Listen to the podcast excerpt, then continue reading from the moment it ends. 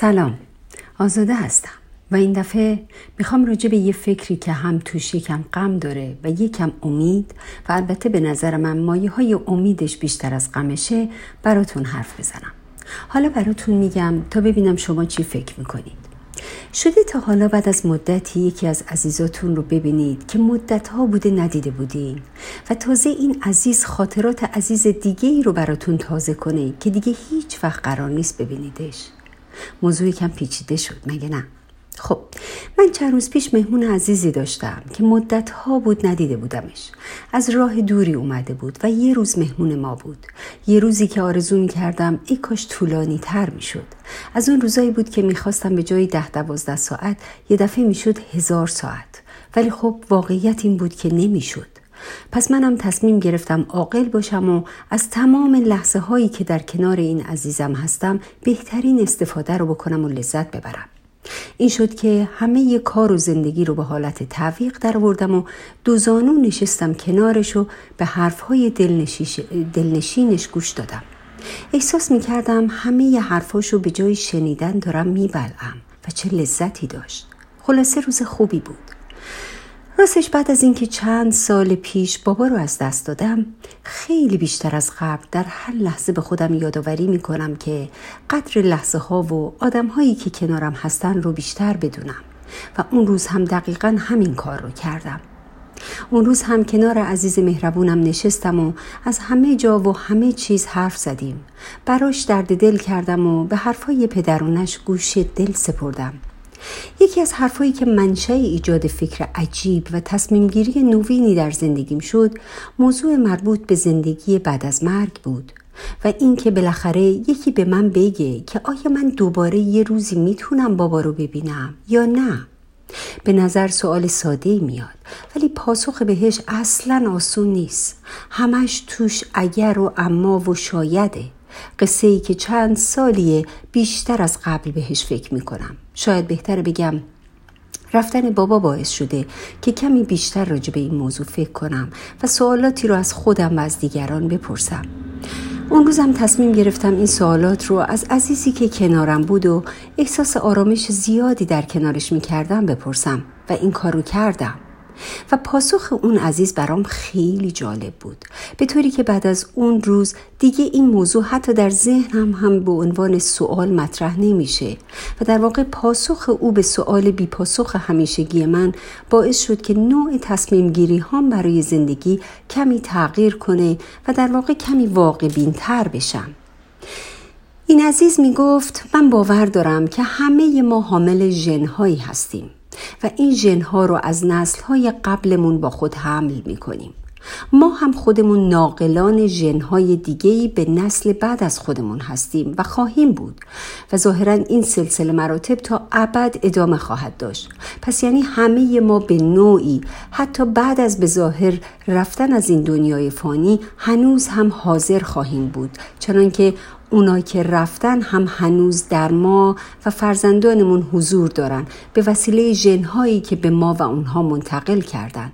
پس هیچ یک از ما از بین نخواهیم رفت بلکه ذره هایی از ما در ذره هایی از آیندگان و نسل بعد از ما حضور خواهد داشت پس یعنی تا دنیا دنیاست همه ما هستیم و خواهیم بود. اگرچه ممکنه که من دیگه قادر به دیدن جسم بابا نباشم ولی من هم همکنون حامل برخی از جنهای او هستم. همونطور که ناقل یک سری از جنهای خودم به فرزندانم و نوادگان و فرزندان اونها خواهم بود. پس همه ما همیشه و همیشه هستیم. اگرچه ممکنه حضور فیزیکی نداشته باشیم. تعبیر زیبایی از حیات بود. در واقع نگرش جدیدی از بودن بود. به دلم نشست و به نظرم منطقی رسید. به خودم گفتم پس حالا که اینطوره باید تا هستم قدر بدونم و قدر بودن با عزیزانم رو خوب بدونم. با اونها وقت بذارم و از بودن باهاشون لذت ببرم. من حالا می‌تونم ذراتی از پدرم رو در فرزندانم ببینم.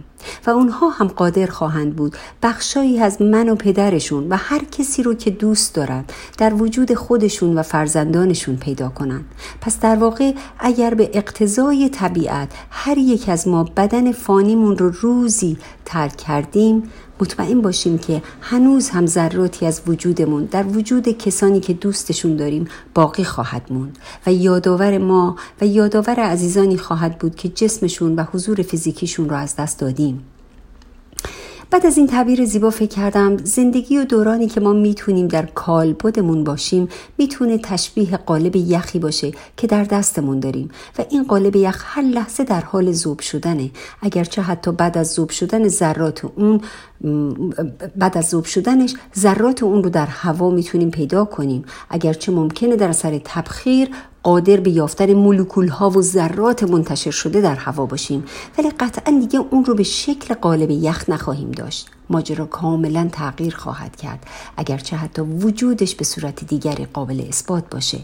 بعد فکر کردم پس باید تا زمانی که این قالب یخ رو در دست دارم قبل از اینکه تبخیر بشه و به هزار شکل دیگه در بیاد نهایت استفاده از اون رو بکنم. اون رو با آب مخلوط کنم و بنوشم. از سردیش در تابستون داغ لذت ببرم. اگه فکر می‌کنم که این کار لذت بیشتری به من میده حتی اگر این کار باعث میشه که قالب یخ رو زودتر از حد معمول از دست بدم. سرمایه لذت بخشش رو با تک تک انگشتام حس کنم و ازش لذت ببرم.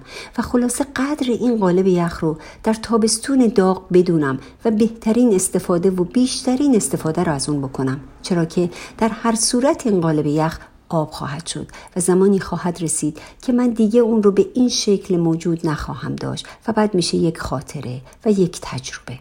راستش بعد از اون تعبیر زیبای نقل و انتقال ژنها و مثال قالب یخ که کمی موضوع رو به ذهنم نزدیکتر هم می‌کرد به برنامه های روزمره زندگیم توجه و دقت بیشتری کردم. در برنامه جدید ملاقات و وقت کیفی گذاشتن با کسایی که دوستشون دارم و می‌دونم اونا منو دوست دارن رو بیشتر در نظر گرفتم. فکر کردم به موضوعاتی که خاصیتی به جز آشفتگی روحی و در نهایت انواع بیماری های جسمی رو برام به دنبال داره رو از برنامه زندگیم حذف کردم. اوقاتی رو مشخصا به تفریح و استراحت اختصاص دادم و تصمیم گرفتم در مورد مسائلی که در زندگی روزمره پیش میاد کمی آسون تر بگیرم و با آرامش بیشتری باهاشون برخورد کنم.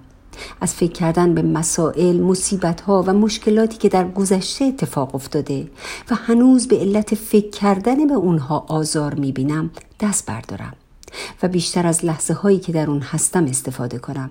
چرا که قالب یخ رو توی دستام حس می کنم که داره لحظه به لحظه کوچیکتر و کوچیکتر میشه و من می‌خوام با تمام توانم از تمام ذراتش استفاده بهینه بکنم قبل از اینکه وجودش رو از دست بدم. و قبل از اینکه برام بشه یه خاطره. برای همه شما شنوندگان عزیز فکرهای بلندم آرزو می کنم لحظاتی سرشار از شادی و سلامت در کنار عزیزانتون چه اونهایی که در کنارتون هستن و چه اونهایی که با فکر کردن به خاطراتشون هنوز هم لذت می‌برید داشته باشید. تا فکر بلند بعدی همه شما عزیزان رو به خدا میسپارم. خدا یار و یاورتون باد